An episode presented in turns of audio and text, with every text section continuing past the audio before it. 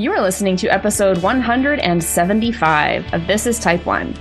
Today we're going over five basic mindset tools for people with type 1 diabetes. But to be honest, these mindset tools really apply to anybody, not just people with type 1 diabetes. So the five mindset tools that we're going to talk about are curiosity and questioning, awareness, experimentation, reflection, and allowing. So to start off with curiosity and questioning, I firmly believe that having a questioning attitude means that you are far more likely to get answers to questions, even if they're questions that you hadn't really thought about asking to begin with. Just the, the fact of being curious lets other questions bubble up to the surface. And you can ask a whole bunch of different questions of yourself. And it could be questions about your diabetes. It can be questions about your exercise patterns, basically anything in your life. And there are a bunch of different resources out there with lists of questions to ask yourself. And a good place to start with this is like journaling prompts. If you've never done journaling before, or if you've never considered having a curious mindset before, journaling prompts are a great way to do this. And figuring out how to relate those journaling prompts to your diabetes can uncover a lot of different things in the background. I think asking what if questions are great too, especially if you're asking them in a positive light. A lot of the times we tend to use what if questions to kind of go down the doom loop and the negative spiral of things. But what if you ask, what if it worked out? Or what if uh, my blood sugars are amazing instead of what if my blood sugars are terrible if I do this thing? Those are the kind of what if questions you want to ask yourself. When you're curious about how type 1 diabetes works, you're also teaching your brain that there's more out there than just what it already knows. I think we get stuck in our own little world sometimes thinking we what we know is the extent of what there is to know. But the more we expose ourselves to other people in the diabetes community, the more we ask questions, the more we seek out more information, the more broad our understanding of diabetes becomes. And that's kind of what Jessie and I have realized throughout this podcast is we always learn something new whenever we do a podcast episode. And 175 episodes in, we are still learning stuff about diabetes, even though we've both had diabetes for quite a while. So, when it comes to curiosity and questions, everybody's going to have questions and be curious about different aspects of diabetes at different points in their diabetic span.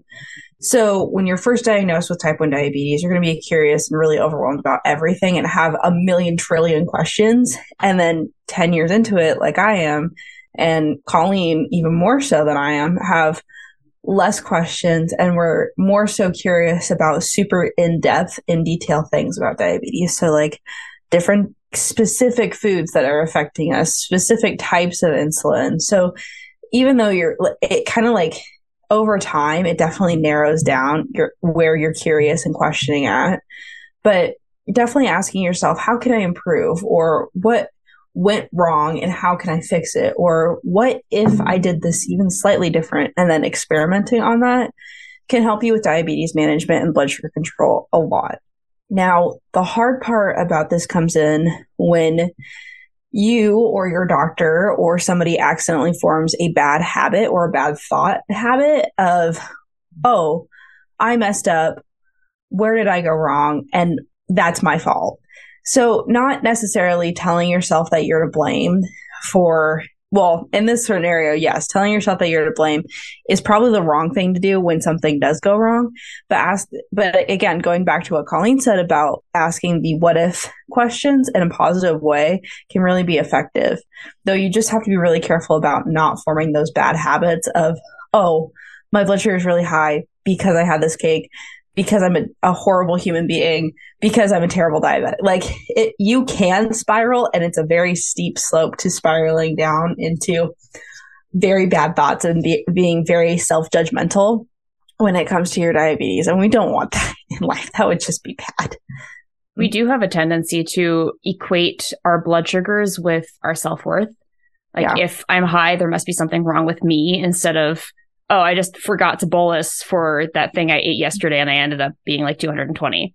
Which, yeah. by the way, yes, actually happened. I forgot to bolus for something, made it to 220. I'm like, okay, that's what we're dealing with today. Yeah. but and it didn't thing, make it mean anything bad about me. Right, exactly. And one thing that's really hit me within the last like six months more so is that, oh, that's my blood sugar brain talking. That's not, not actually me talking. And especially when you're tired too and you're having like a high blood sugar and you're having those kind of thoughts of like, oh, I'm a terrible diabetic. And then being tired on top of it, that's when it just like you think it and then it just accidentally stays with you for a while, even though it's definitely not true because when you're exhausted, so that's hitting you differently. Two, your blood sugar is probably not where it should be. So you're definitely not thinking as clearly as you actually should be. And three, all of those things can cause emotions to kind of bubble over in a negative or kind of dramatic way. So definitely like having those thoughts and those like, oh, oh no, you know, that kind of a thinking can definitely be bad. That's not but questioning diabetes and like questioning of like this is how can I manage it like this? Can I manage it differently and better? Those are positive things to think about. And being curious about your diabetes is a good thing. I'm just saying, like, for those negative thoughts, it's okay to think them, just let them go. And on top of that, uh, related to what you were saying about having blood sugar brain, when you have low blood sugar brain, it takes your brain, I think we talked about this before, but it takes your brain up to 45, actually, I think it's a minimum of 45 minutes to regain whatever cognitive capabilities you had before you went low.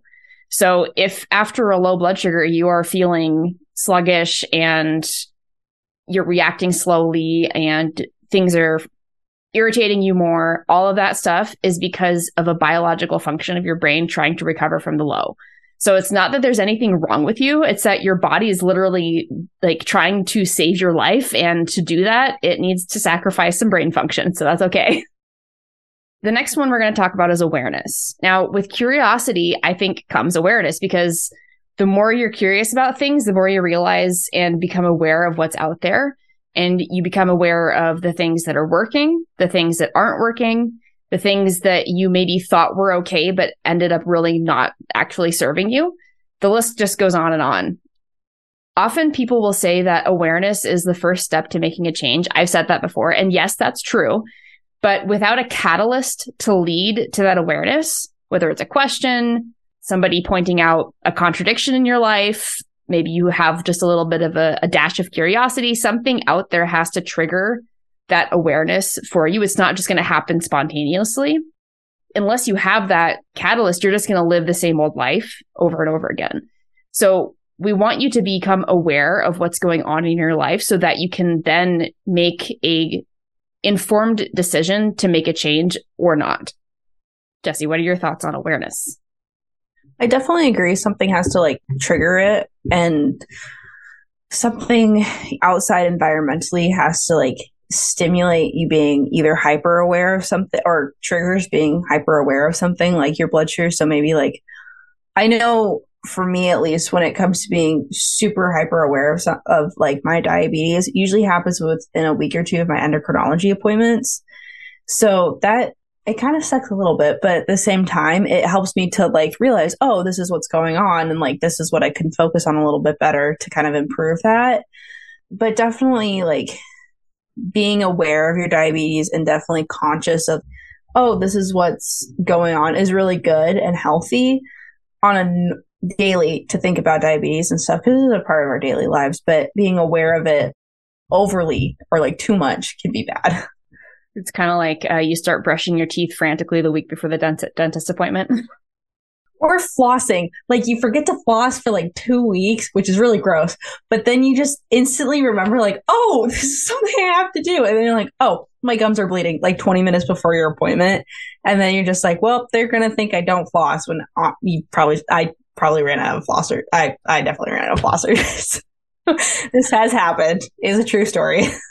or it's like after the dentist appointment when they've told you you need to start brushing those back teeth more often you have to move your jaw in a certain way and so like for the next month or so you're doing that and then it just slowly yeah. disappears yeah like if you have to form a conscious habit to keep it up which i feel like if it's that much effort to do something correctly, then they should probably fix the thing that's causing the incorrect, like not like the way, like, you know how they like tell you to move your jaw a certain way? Well, why can't they make just a better toothbrush? I thought you were going to be like, why can't they make a better jaw? well, that too. but you know, just fix the thing. Fix, fix the toothbrush. Yeah. Don't try to fix, fix yeah design of a jaw. Which is a perfect analogy for your diabetes. If there's something going like you're aware, like, hey, my pump doesn't work the way I want it to, be aware of that and tell your doctor or tell your dentist you want a different toothbrush and they'll probably give you one. But it's a good analogy. Like And that that leads like right into experimentation and trying new things. Exactly. You won't, you won't know which insulin pump works best for you unless you try multiple.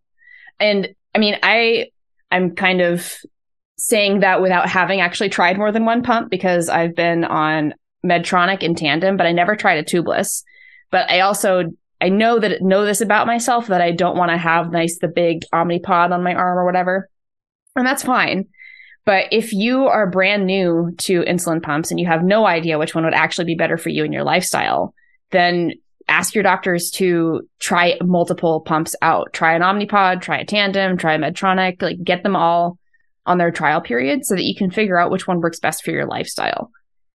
Now, actually talking about experimentation and trying new things, you might be thinking this has to do with actions, not mindset. And you would be right, but only partially because knowledge is nothing without implementation. We can know all of the knowledge in the world, but it doesn't help us unless we actually act on it. And we can only start taking action and experimenting if we believe that those experiments will be worth it, if we're committed to following through on those things. I think that being willing to experiment is one of the key mindsets for people with type 1 diabetes because it's the only way we can figure out what really does work versus what really doesn't. So two examples from my life with experimentation are first, I did an elimination diet way back in 2020 to figure out some food sensitivities. And that was mostly to figure out why my weight loss was stalling. And I ended up finding out that I'm very sensitive to processed meats and nut flours and nuts in, in particular. So if I have nuts or like nut butter or whatever, like just any kind of nut in uh, high amounts, then my skin breaks out. And I mean, I can decide consciously now if I want to have nuts and deal with the consequences of having a breakout or skin rash or whatever. Or I can just decide to not have them at all. And that's, I only, I wouldn't, wouldn't have known that if I hadn't done this elimination diet. And the second experiment that you've all heard plenty about and you will hear more about next week is my commitment to 52 hikes in 2022 to figure out how to not go low. So those are two really good examples of, of experiments that you can run and just be creative with it. I will say we've talked about a lot about experimentation and experimenting with diabetes. And Colleen and I are both big proponents of like figuring out what works best for you and your situation. So definitely thinking back to past episodes and stuff, we have gone into like a lot of detail about experimenting with pumps, experimenting with food, experimenting with exercise, with college, with working from home, with COVID, with being sick. So even though that you think you're very stuck in like your habits of how you're doing diabetes. You don't have to be that way. We have, please go back and listen to our episodes and get some ideas of like, oh, I really don't like the way I'm doing this. What can I change about it? Use us as a resource for that too. When it definitely, when it comes to experimenting and trying new things, you will realize, or you might feel stress around. Here's a good way to think, oh, I should probably experiment on this is you're feeling stress around some form of your diabetes. So, like, wow, I'm super stressed about testing my blood sugar because I know it's going to be high. Well, what's causing you to be high? What's giving you that like reaction?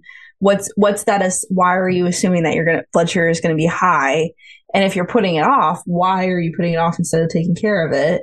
There are steps that you can do to like kind of prevent that. Even like, oh, would a sensor help? Would is it something to do with where you want to be more hands free? Would the Libre help instead with that? So definitely trying new technology, trying new food habits, an emotional reaction to something. If that's a habit for you, maybe I should break out of that habit or why am I feeling this way? Questioning those things and then trying to fix or change them, it can be really beneficial too. So I just realized while Jessie was talking that the experimentation phase of everything in diabetes is really just one part of the scientific method. So if you are in college or if you're in school and you actually remember the scientific method, I had to Google a picture of it because I don't remember the actual process. But it starts with asking a question, which is the first first mindset tool we had. Jessie, what did you want to say? Yeah. I was gonna say, can I try and guess what the whole? Well, I haven't yes. done this since high school, so I feel like Do I should it. know some of this. okay, so I know the first one's ask your question. Yep. And then two is form a hypotenuse. Hypothesis. Hypothesis. We're leaving that in. Wow. Hypotenuse. So, just because I'm vacation brain right now. So, form your hypothesis. Well, for college, you have to, or for upper division high school classes, we had to design our experiment or experiment. So that's like one and the same. Gather data. Uh, do, So do your experiment, gather data, and then form your conclusions based off your data and either confirm or deny your hypothesis. So you need to gather the data, but you also need to analyze the data. That's yes, the only way. yeah, analysis. Yeah. Conclusion. Yeah. So yes, yeah. you got you got it right. So you ask the question, you state the hypothesis, conduct the experiment, analyze the results, and then make your conclusion. And there's like there can be like a little mini step in there where after you run the experiment and you get the data, if the answer is, or if the data doesn't tell you what your hypothesis actually, what you thought it was, then you make a new hypothesis and you run the whole experiment over and over again. And that's how you can get to the point where you actually have a result that you want with something in your life with type 1 diabetes or otherwise. Do you have any more thoughts on that? Not really. That is a really good analogy, though. Actually, should we do an episode breaking down the scientific method for diabetes? Yes, that is a great oh. idea. Everybody okay, listening, we're going to do that later next year. we'll have a whole episode on the scientific method in type 1 diabetes. And somehow I will remember to make a note for myself about that. Okay. I'll text you. Perfect. Okay. The next mindset tool is reflection or introspection, like however you want to think about this. This is the part where you think about whatever you experimented on. So in the scientific method, this is where you analyze your results and having having those results is one thing. So you could have the result, but until you decide what those results mean, they're kind of useless. So this is the time where you want to take take time to reflect and think about what you're doing with your life, what you're doing with your experiments, what you're doing with your type 1 diabetes. And I think that reflection and introspection can have or bring a lot of clarity for the path forward. This is going to be again where you bring in maybe some journaling questions or you start a journaling habit, especially regarding your type 1 diabetes. I just think having that intentional time to reflect on whatever you, uh, you're going through in life, whether it's diabetes or not, it can bring a lot of clarity. And so don't skip over this one. This might just be the one you you start with, even if it's like step four in these these five step tools or whatever just giving yourself that time to think about your life and think about how you want to change things can be really powerful. So with this too, it's also like reflecting on yourself of, oh, is something wrong? And then making the change for it too. So even if you haven't made any changes to the way you, that you're doing diabetes, or if there's something like really off with how you're managing your diabetes or you feel that something's wrong, always listen to your intuition, by the way. So if you feel that something's going to be better by changing something, go, go ahead and try it because it won't hurt to try it before long because it could work out really well for you. But also reflecting on like the day to day of type 1 diabetes, like, oh, I could have done this better. Oh, I, I think I could have done this a little bit better. I think I could have bolused 15 minutes before more often when I was eating food, when I knew I was eating food and knew what I was eating. Like, so doing those kind of things would really help too. We do, I will say, a lot of endocrinologists and doctors will do a lot of reflection with you when you're trying to explain, like, oh, your A, when they ask if your A1C was a little bit higher than you wanted it to be or higher than they wanted it to be for you, trying to explain that to them. And then that's also a good time to like reflect on what you're doing and like, hey, I think this is not right. Can we change it? So, but it's very easy to fall in the habit of being super hyper focused on what you're doing wrong too. So reflecting on also what you're doing right with your doctor. Like this is just something I do is like I kind of go into it a little bit too much with my doctor almost. This is all of the bad things that I'm doing wrong. And then don't necessarily give all the credit for do all the things that I'm doing right. So definitely having that balance when it comes to your reflection and also not putting so much pressure on like yourself or your diabetes or the way you're doing diabetes can also be a very good thing to remember. But when you do reflections with your doctors and your endocrinologists, they're always just looking for answers of like, how can we help rather than how can we judge you? So keeping that in mind is really important too. Another way of looking at this is to consider it more of an evaluation. And if when you're doing evaluations, the way I learned how to do them is start with what worked so that you're in that positive mindset and you don't get bogged down with the negative stuff like Jessie said. So start with what worked, then what didn't work. And then from that list, you come up with what to do differently. And your what didn't work can be however long or short you want it to, but the what to do differently should be really impactful and specific so that you're not trying to grasp at how to do th- or what to do differently next time. Or you don't want to have like a huge list of things. You want to make it uh, small and manageable. But those what to do differently is going to come from what didn't work. But you only want to write down the what didn't work after you get all the what did work out. And that um, kind of also ties in with the concept of the gap and the gain. And I've talked about this before. It's a book by uh, Dr. Dan Sullivan and ben- uh, Benjamin Hardy. One of them is a, is a doctor, is a PhD, not an actual medical doctor. But the gap and the gain is this idea where we want to spend most of our time thinking about how far we've come from where we were instead of how far we have to go to where we want to be. Because when we're focused on the gap between where we are and where we want to be, we're missing out on all of the amazingness and the celebration of recognizing how far we've actually come from where we started. So that's uh, another twist on this reflection and int- introspection part. Jess, do you have any other comments on that? No, not really. Okay. All right. Our final mindset tool is allowing. I think the ability to allow really comes from a mindset of going with the flow. So it's rolling with the punches. It's being willing to say it is what it is. My business coach, uh, Dave Moreno, calls this phrase, it is what it is, having a dangerous mindset because it means you're not arguing with reality. You're accepting reality as it is. You're not trying to make it something different. You don't wish it was something different or it should be something different. If it is what it is, that means you can accept it and move on. What's the next thing that you're uh, going to tackle because it's done. It's in the past. You had that high blood sugar. Now what are you going to do? So when we allow type 1 diabetes to do what type 1 diabetes does without arguing that it should be different, I think we gain so much power over our feelings about it. I will say too, allowing your emotions to come through is really important because if you just like stuff them down, like stuff all of like the anger that you feel about diabetes, about your endocrinologist, about sadness, sorrow, grief, all the negative emotions to like just stuff them all down. You're also like suppressing all of the really good things that can come out of diabetes too. Like you're just building that habit of stuffing all of your feelings down without letting any of them through. And one thing my mom did that we, I really have to give her a lot of credit for was she let me used to get, and I quote, get mad at diabetes because it did take away a lot from, you know, well, a lot from my childhood and a lot of like normal experiences that kids would generally have or and it gave me a lot of more experiences than most kids would have. So being allowing to be like mad at diabetes really helped like yelling at di- not anybody in particular but yelling at like some of the experiences that diabetes had to give me was really good about how I had to accept that this is my life. And yeah, I have control over this.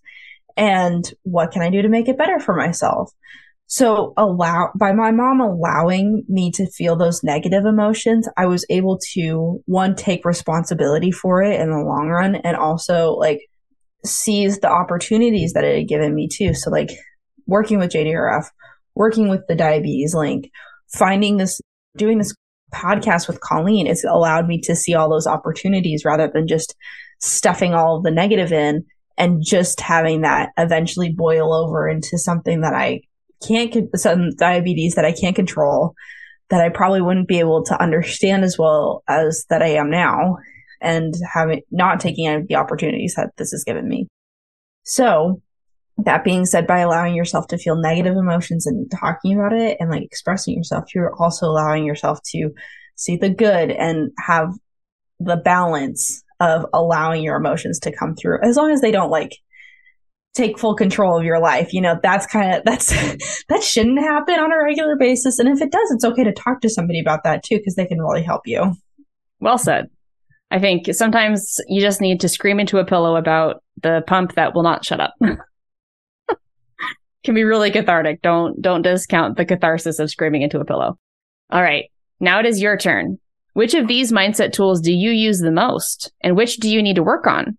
I invite you to join us over in the Half Dead Pancreas Club to discuss it more with the community. Remember, you control your diabetes. It doesn't control you. Hey, if you like what you're listening to on this podcast, you have to join us in the Half Dead Pancreas Club. It's my private community where you'll connect face to face with other people with type 1 diabetes, get personalized emotional support, and learn how to handle anything T1D throws at you. Join us over at inspiredforward.com slash community. I can't wait to see you there.